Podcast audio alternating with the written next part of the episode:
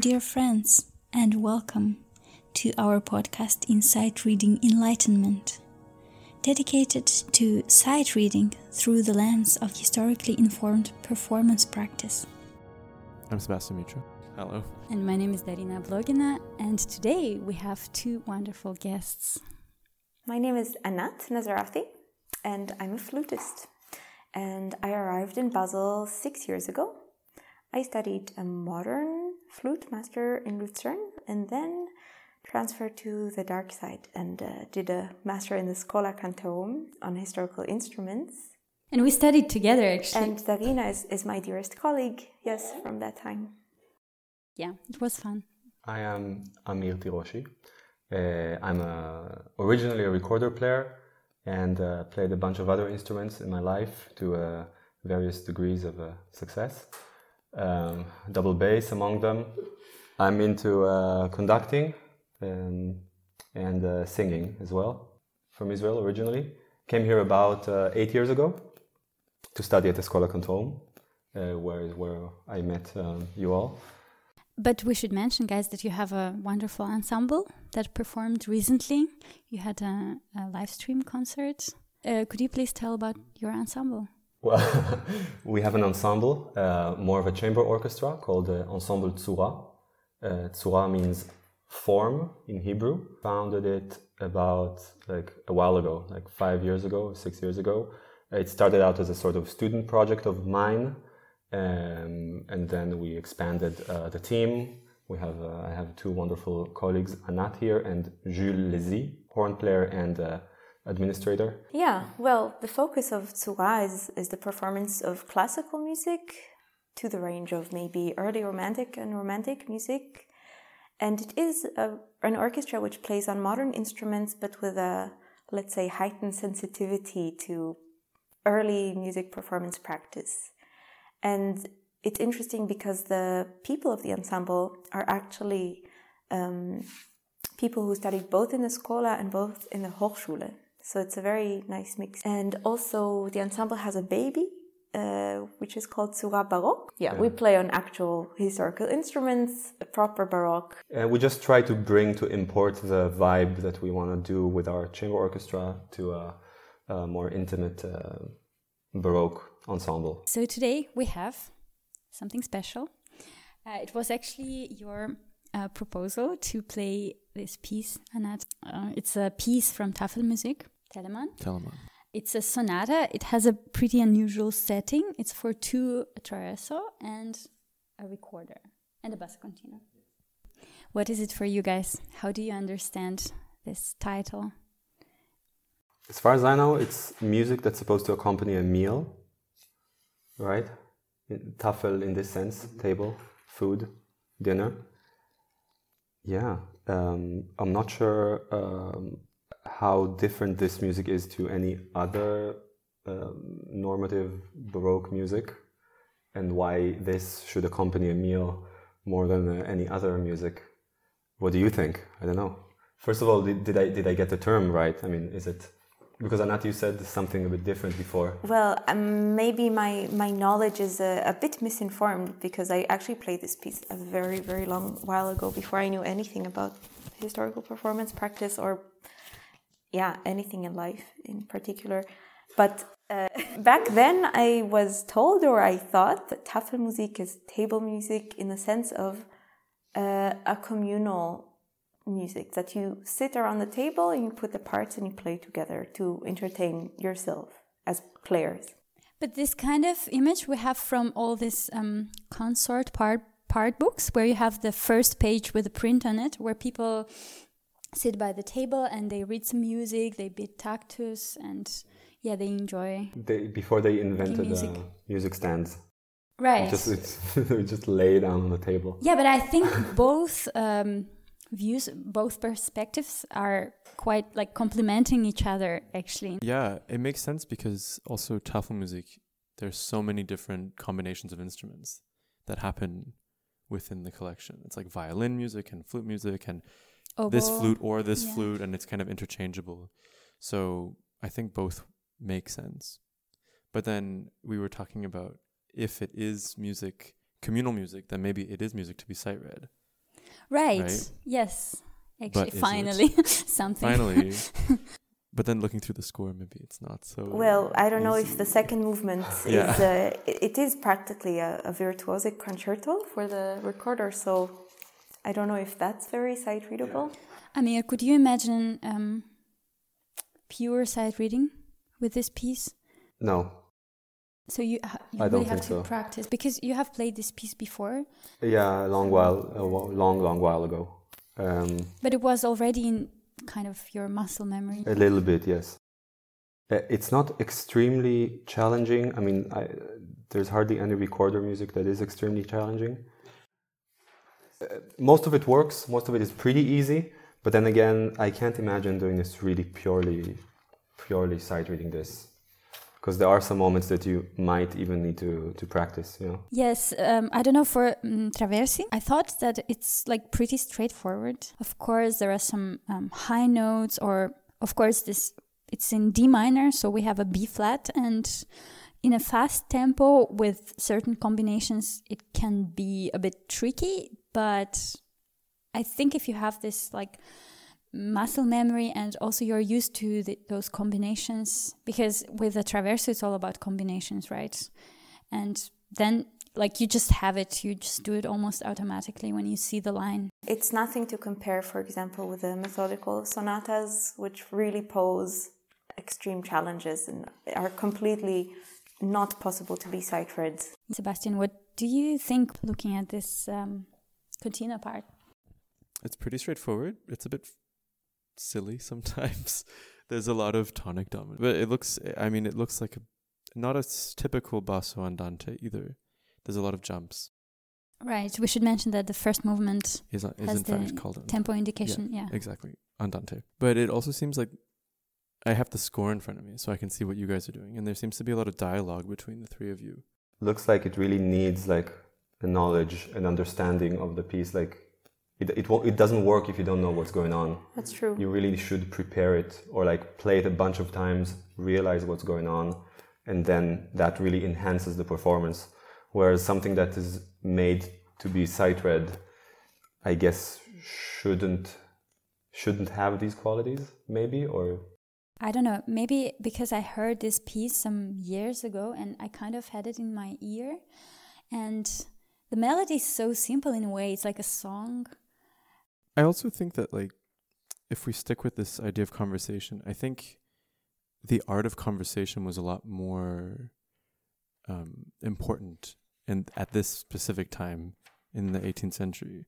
And I think almost I think there are some practices that are kind of like rhetorically obvious and would maybe be recognizable. For example, arriving in the middle. So, assuming that I don't have a score and I only have parts, I think there are some ideas that if you looked at the part and you saw that you had the theme in the middle of the bar or sort of in a place that is not regular, you can assume that you're interrupting someone. Or if you have articulation markings, maybe you know that you're um, alone. Or if you have these some figures, you can assume that they're going to be in thirds with people. I don't know. I think that maybe people were a little more playful in their gestures also. They had some idiomatic um, models Yeah. that they were following. Yeah, exactly. Um, and actually, that's funny because I find Telemann sometimes completely non-idiomatic as a composer. I think some of his some of his um, they're like Telemannism. I think he's either super idiomatic or he's completely uh, bizarre. Some of his movements suddenly have like a, a tempo angabe that you don't see anywhere else, or like um, spirituel. Did he do? Did he start Mesto, Mesto? yes. in the Methodical Sonatas? It only happens twice, I think, or three times. i in think it also happens in a trio for uh, recorder and uh, and gamba Uh, Anat, you're playing today um, the flute that was probably built by Buffardin. Uh, it's a funny question because actually there is, I think, only one original Buffardin flute that was found very, very recently. And it was a great um, discovery for the flute world because this model has a very nice projection and uh, it became sort of the new hit on the traverso market. After the palanca, which is actually most commonly misused yeah. because it's a very late flute, almost classical in fact, and uh, I think it's a flute that a lot of modern flutists like to mm-hmm. use because um, the mouth, the embouchure hole is a bit wide and they can push all the air they want and get, you know, a nice fluty sound. But in fact, the Buffardin, uh, the hole, the mouthpiece is still quite thin, but somehow you can give with pleasure. Oh my.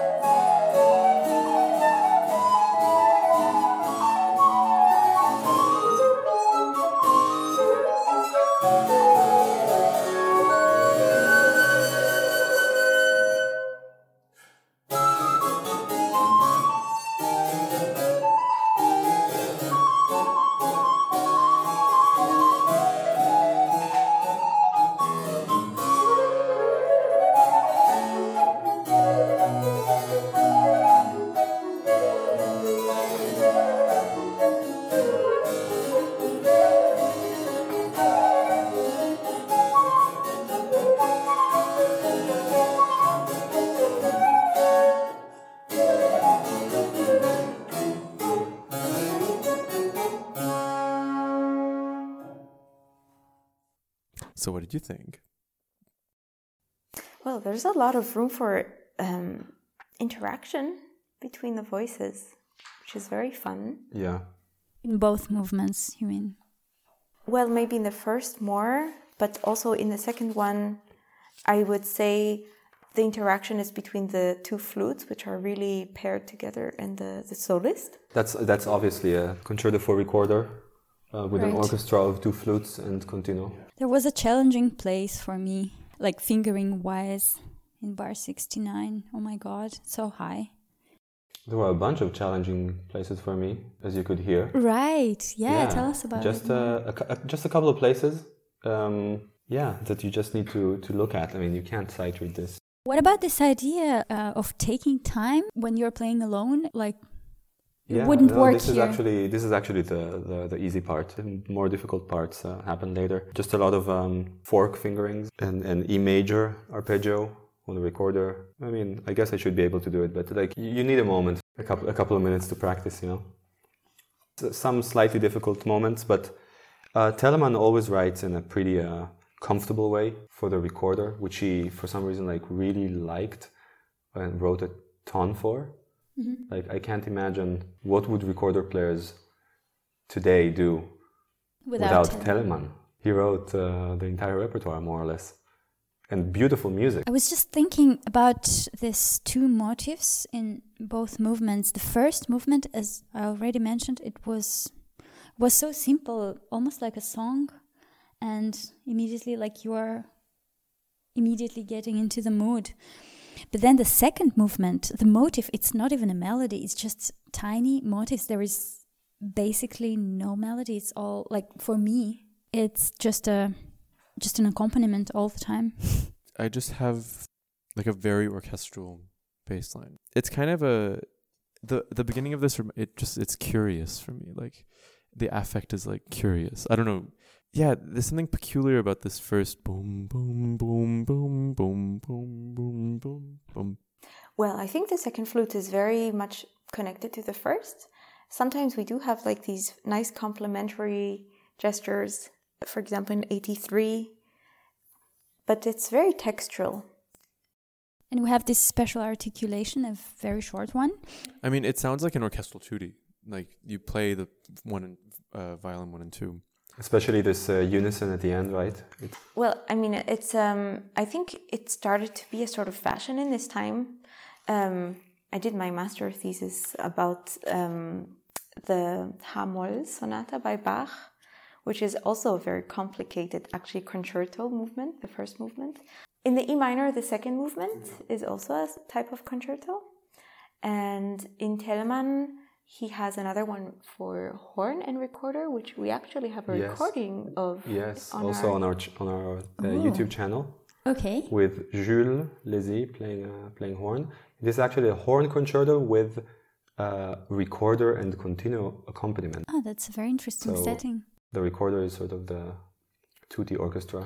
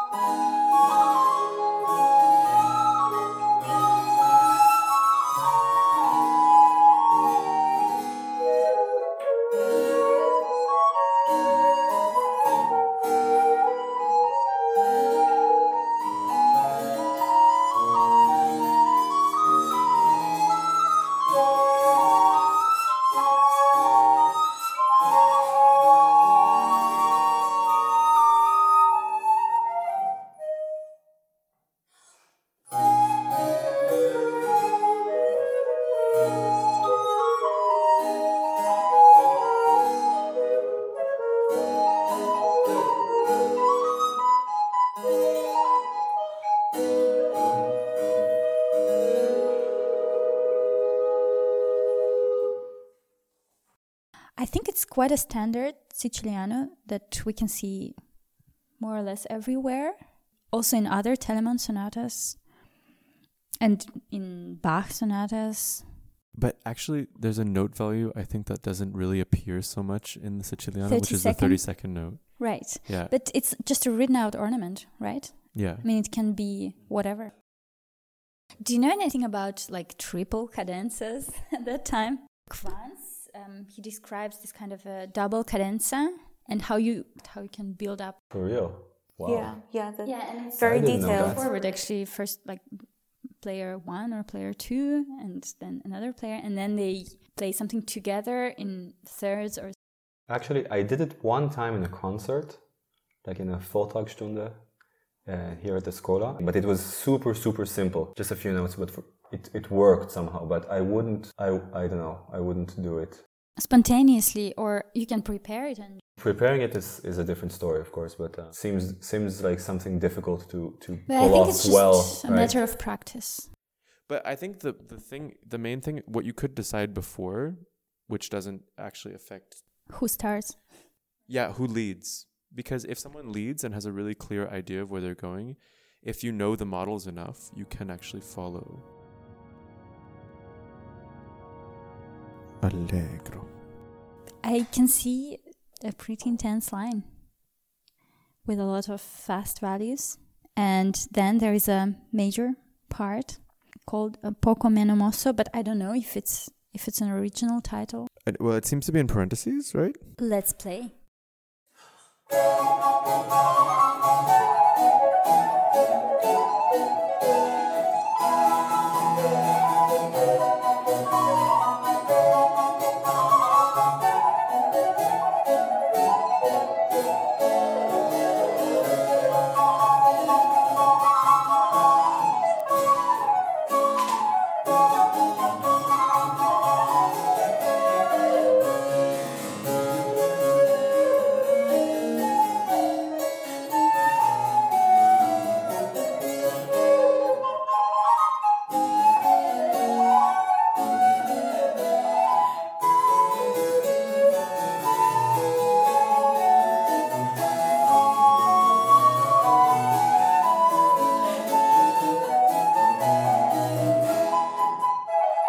Música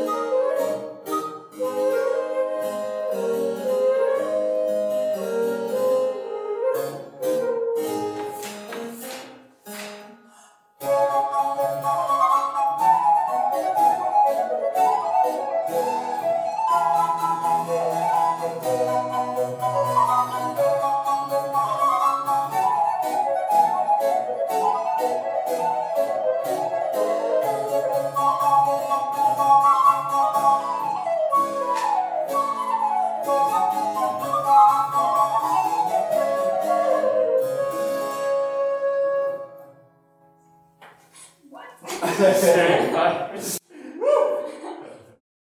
liked that Amir um, was leading the entrance. It was kind of very stable. Uh, there is a Handel sonata for recorder, which the last movement is very similar to the middle part of this sonata. It really reminds me of this um, middle part where, like, there it's like a hymn, and the melody is somehow very calm, but the bass is a bit wacky. Yeah, don't worry, we can't do it extremely fast either. Yes, also, I had a question um, about articulation. Um, how do you articulate this descending uh, 16 notes? Um, in this instance, where they're uh, sort of going downward stepwise, yeah. it's a it's a really good place for double staccato, I think, because always the second syllable uh, is a bit weaker. Um, both if you use like uh, do do do do or diddle diddle so it's actually a very perfect instance for this. Thank you very much, guys. Check out the link. And Ensemble Tsura. See you next week. Yes, true. we're, we're gonna talk later. Like, uh, it's the first time I've seen your face. Yeah. Actually, No, now because of the mask. exactly now that you, you have a mustache. You have a mustache.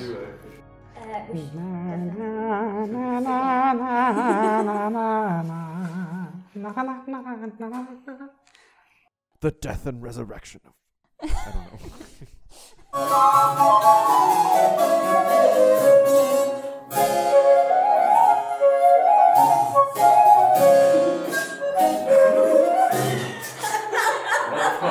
Auffahren!